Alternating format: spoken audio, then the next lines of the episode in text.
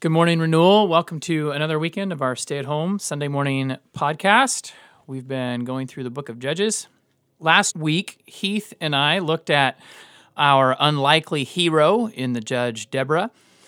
And as I was just reflecting on the story of Deborah and thinking about that this week, I remember she uh, spoke to Barak when he asked her to go with him to the battle. She said to him, Hey, I'm, I'm, I'm coming along. You need to know, though, that God is going to bring victory through a woman and not through you.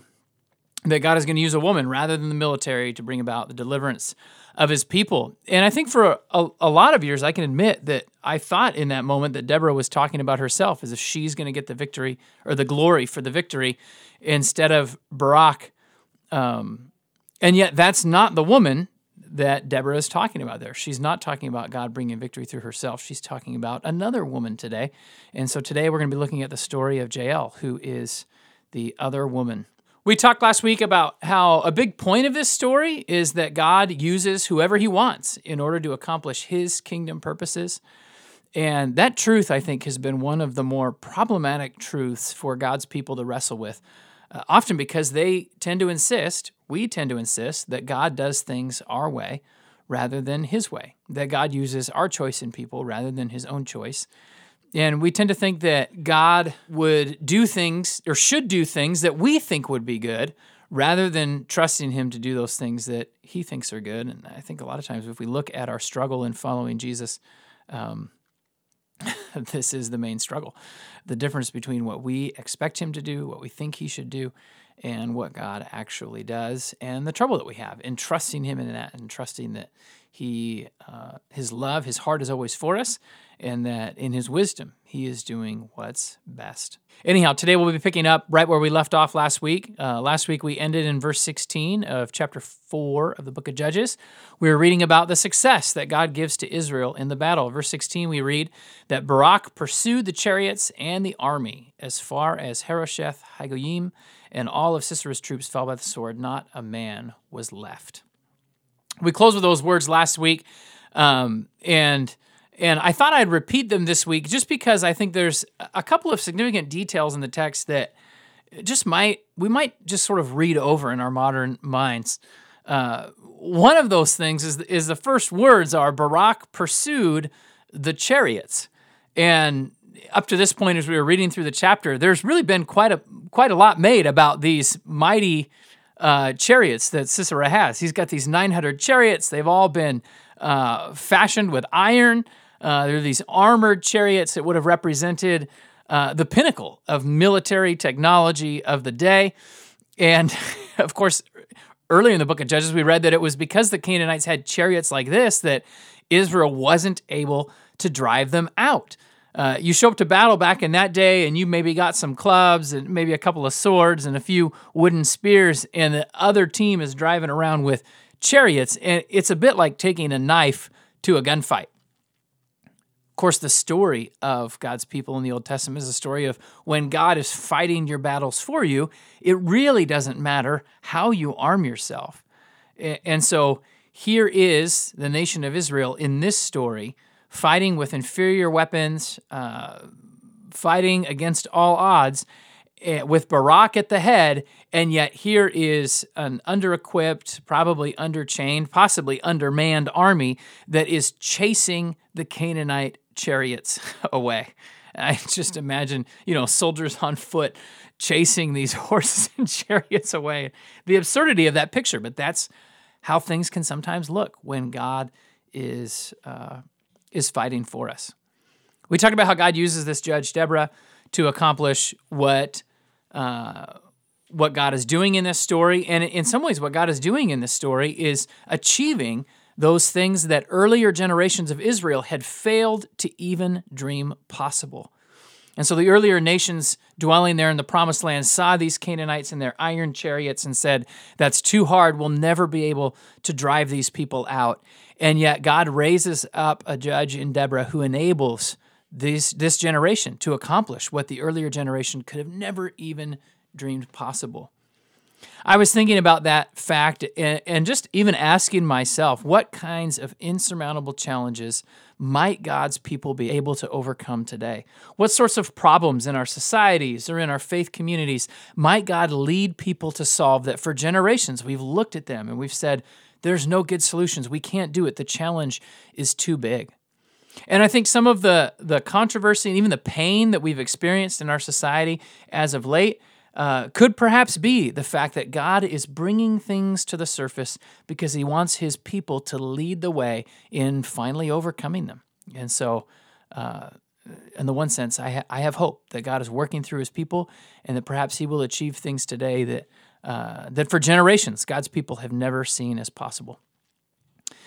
Anyhow, we, we read in Israel's uh, in the account of Israel's victory there at the end of 16 that not a man was left uh, which is is uh, would seem to be a, a, complete victory. But one characteristic of ancient warfare is that you haven't really won until you've beaten the leader of the opposing army. And the leader of this opposing army was Sisera. And so, although no one's left at the end of verse 16, as we read on in the account, we're going to read about what happens to Sisera and, and what happens to achieve total victory when the leader of that army is finally struck down.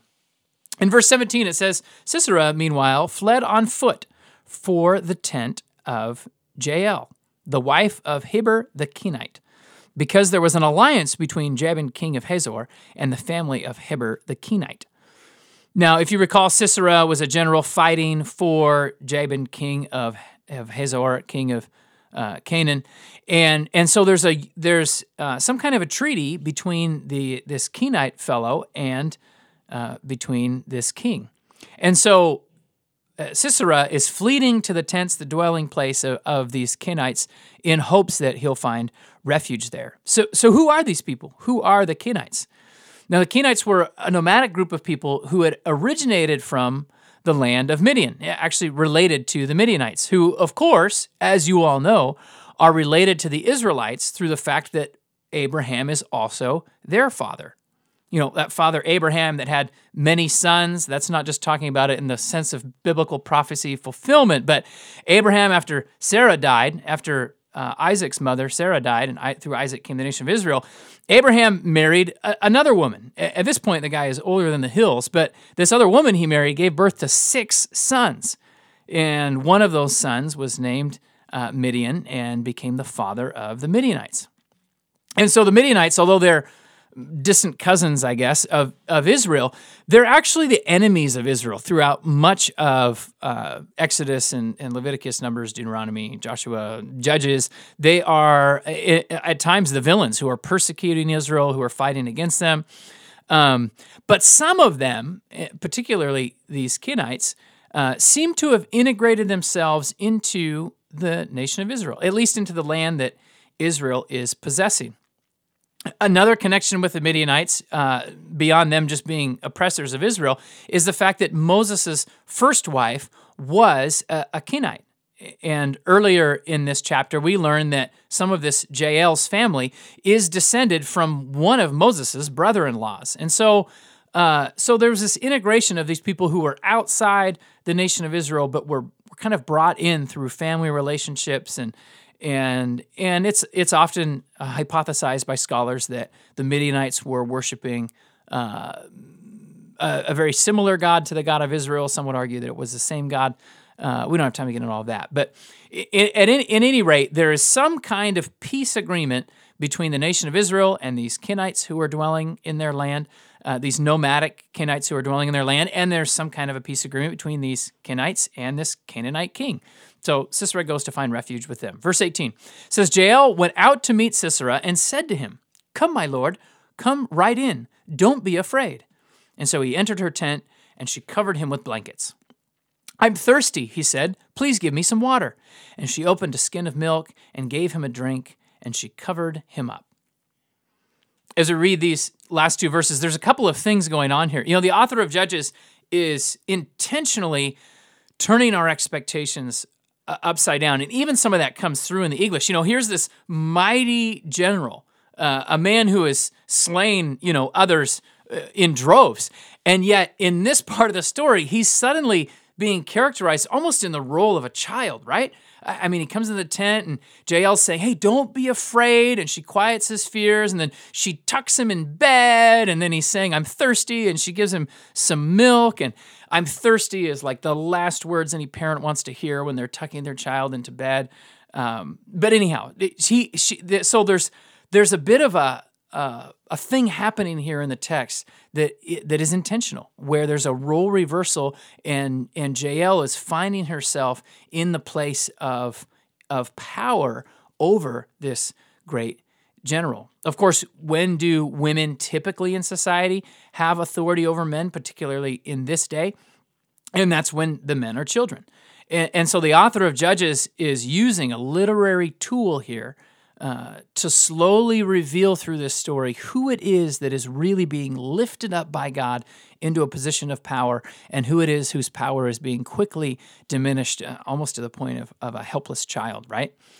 So, unaware of the fact that his power is gone, Sisera eh, still tries to boss Jael around. And so in verse 20, he says, I want you to stand in the doorway of the tent, and if someone comes by and asks you, Is anyone here? you say, No. Uh, and so Sisera's feeling sleepy after his glass of milk, and he's all tucked in and he's warm and cozy, and he's like, "Go stand by the tent, and anyone comes looking for me, say no, no one's here." And and and I'm sure Jael's like, "Yes, yes, okay, my lord, you're you're safe here. Just go to sleep." And so Sisera goes to sleep, thinking that he's totally safe and thinking that he's totally in control. In verse 21, we read, But Jael, Heber's wife, picked up a tent peg and a hammer, and went quietly to him. And while he laid fast asleep, exhausted, she drove the peg through his temple into the ground, and he died. If that's not gruesome enough for you, the next chapter is this song that's sung by Deborah and Barak about the triumph of Israel with God's help. And in that song, they have this verse that, you know, probably like fourth verse, totally dedicated to uh, recount Jael's deeds. And so in Judges chapter 5, verse 24, we read, Most blessed of women be Jael, the wife of Heber the Kenite, most blessed of all tent dwelling women. The point that Deborah and Barak are making with this line in the song is that Jael is blessed because God has chosen her to fight in this battle. God has chosen her to be the champion of this battle. He is about to deliver Israel by her hand, by the hand of this lowly tent dwelling woman. You know, in ancient times, uh, when nations would go to war, the last people conscripted to fight would be the wives of the nomadic wandering people who dwell in their land, right? These nomads don't quite fit in. Uh, we're not exactly sure who had they have treaties with and whose side they're really on. Uh, they definitely were seen as less than. I mean, these are the people who can't even muster the social organization or or the military strength to like establish and just settle in a city. Pick a good spot and live there in a city. These are people who wander around like gypsies. Of course, it's also worth pointing out that if Hebrew history were picking their heroes, they probably would have picked good Hebrews for every single hero. And yet, here we are, a story uh, you know featured in the Old Testament, and and here we are where we don't have a Hebrew woman even as the hero. What we have is this Canaanite loving Kenite woman who is the hero of the story. And this is one of the features of the Old Testament that I think, in particular, lends a lot of credibility to the narrative because uh, so often the scriptures reveal that God chooses heroes according to his wisdom and according to his plan, and not according to the, the pre-packaged kind of boxes that uh, the typical historical narratives of people will want to put them into, where our heroes are our own people. Anyhow, Jael is chosen by God. She's blessed of all women. Of course, that's a reminder to me in the New Testament. It's it's a similar phrase to what Jesus' mother Mary had a cousin Elizabeth who said these words to her when Elizabeth realized that Mary was carrying within herself the, the Christ child. She said, You are blessed among all women. Uh, and so there's this idea of, of, of a person being blessed when God chooses them for a special purpose. And we see that principle at work here in the story. Jael accepts God's invitation to join the fight. There's a willingness in her part to do what it is that God's appointed her to do in this time. And in verse 25 uh, of the song, it, starts to get into the details of, uh, of the story of Jael killing Sisera. In, in verse 25, they say, He asked for water, and she gave him milk. In a bowl fit for nobles, she brought him curdled milk.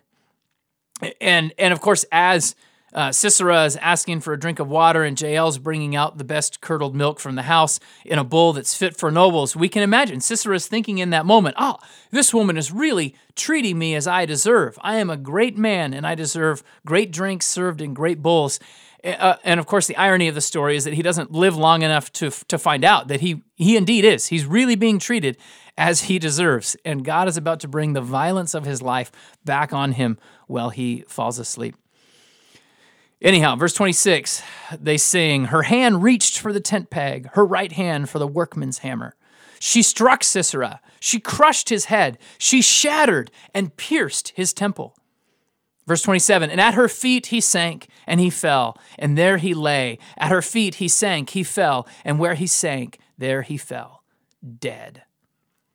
Here, the literary tool being used in the song is, is a repetition and a rephrasing of the story. Uh, one scholar compares this to writing in slow motion, right? How do we slow a scene down and get the audience to really pay attention to, you know, the most exciting part of the movie? And so in verse in verse 26, we have four different verbs being used to describe her action of breaking Sisera's skull with this tent peg. And then in verse uh, the next verse, verse 27, we have three different verbs repeated twice, and then one of them repeated three times to describe his passing away. And it's like this slow motion recording of Jael's victory. You know, you, you don't you don't always see this in the biblical narrative. You don't see them taking time to slow the frames down and let you see frame by frame what has happened. I mean, when Barak, you know, chased the chariots, he got a simple he got a simple sentence. But it's like the author is highlighting for us this is the power of God working through one of his anointed ones, accomplishing unexpected results against all the forces that would oppose God and the people of God in this season. This is what total victory looks like when God empowers his people. In the scene of Jael conquering over Sisera, I'm reminded of Paul's writing to the Corinthian believers. That when the Spirit of God is working through his people, God chooses the foolish things of the world to shame the wise, and he uses the weak things of the world to shame the strong. God chose, chooses the lowly things of the world and the despised things and the things that are not to nullify those things that are, so that no one would boast before him. God has chosen to use Jael so that Israel would never make the mistake of thinking that it was their own military might or their great hero Barak or even their great hero Deborah who led them to victory. But God uses Jael, the lowly tent dwelling woman, to overcome the mighty general Sisera. And in doing so, she becomes the deliverer of Israel from that present oppression of the Canaanites. Again, it's these deliverers in the story that are meant to point us to Jesus in, in the same way that God brought the victory in this story by the power of his spirit rather than the strength of a military, we know our deliverer, Jesus Christ, conquered, achieved victory, not by leading a Jewish military insurrection against the Romans, and then also not even by summoning the armies of heaven to save him from suffering on the cross. But Jesus achieved victory by submitting himself to death on the cross and by entering the depth of our human fallenness in the power of the Holy Spirit. The mystery of Jesus submitting to death in the power of the Spirit is that in the end, he took sin and death themselves captive, eh, eh, captive themselves, as he released humanity from the captivity of sin and death. And just like Sisera thought he was in a place of, of control and safety, Satan thought he had won, thought he was in total control when the deliverer suddenly turned the tables and conquered him. We talked about that a couple weeks ago on Easter, but my imagination has just been captivated by this idea that there was maybe just a little bit of trickery involved with the cross. That, like Ehud entering the courts of the king with a secret message a couple of weeks ago, or like Jael tucking Sisera safely into bed, like those deliverers, our deliverer too, Jesus Christ, lured Satan, a being who was hell bent on stealing humanity away from the eternal life of God. Jesus lured Satan into being this unsuspecting accomplice in his plan for the reconciliation of, of God and all humanity. And I just love that. This is who God is. He's the one who's able to cause all things to work together for good. Even the evil plans of the evil one can become a part of God's plan for good. And I think it's worth remembering today that if God can use evil for good, what can ever stop the advancement of his kingdom? You know, if you will walk with him and walk with him in faith, what circumstances, what trial could you possibly walk through that wouldn't end up resulting in the growth of your faith or the ultimate increase of his presence in your life? Because God can use all things to work together for good. And so today I pray that you would take courage because if you are willing to join the fight on the side of God's kingdom, if you're going to offer yourself as a soldier in the spiritual battle that's being waged for the future of humanity, God's Spirit, I believe, is going to empower you to do what He has called you to do. And so then it doesn't matter if you're a, a, woman facing down the strong man of a society. It, it doesn't matter if you feel that you're totally outgunned in the fight. God can turn your natural disadvantages into advantages. His strength is perfected in our weakness. And we know that God is determined to shine the light of His goodness and His faithfulness through the lives of His people. So this week, May we be determined to be beacons of his light in the dark world all around us. Let's pray. Lord Jesus, we just thank you that you are um, you are the light of the world. And we thank you that you share your light with us. We thank you that you anointed people in history like Deborah and Barak and Jael to be beacons of your light, to accomplish your will, that your Holy Spirit empowered them for the service that you called them to do. And we sit here today reflecting back on those sto- stories and reflecting in our lives. We say, Lord, who are we that you would use us? And yet, uh, here you are with us, uh, calling each of us by name, uh, appointing us to your kingdom purposes. And so we ask your Holy Spirit would empower us today, like you did your people in the days of old, and that you would lead us to those things that you're calling us to do, and that you would give our hands victory. In Jesus' name, amen.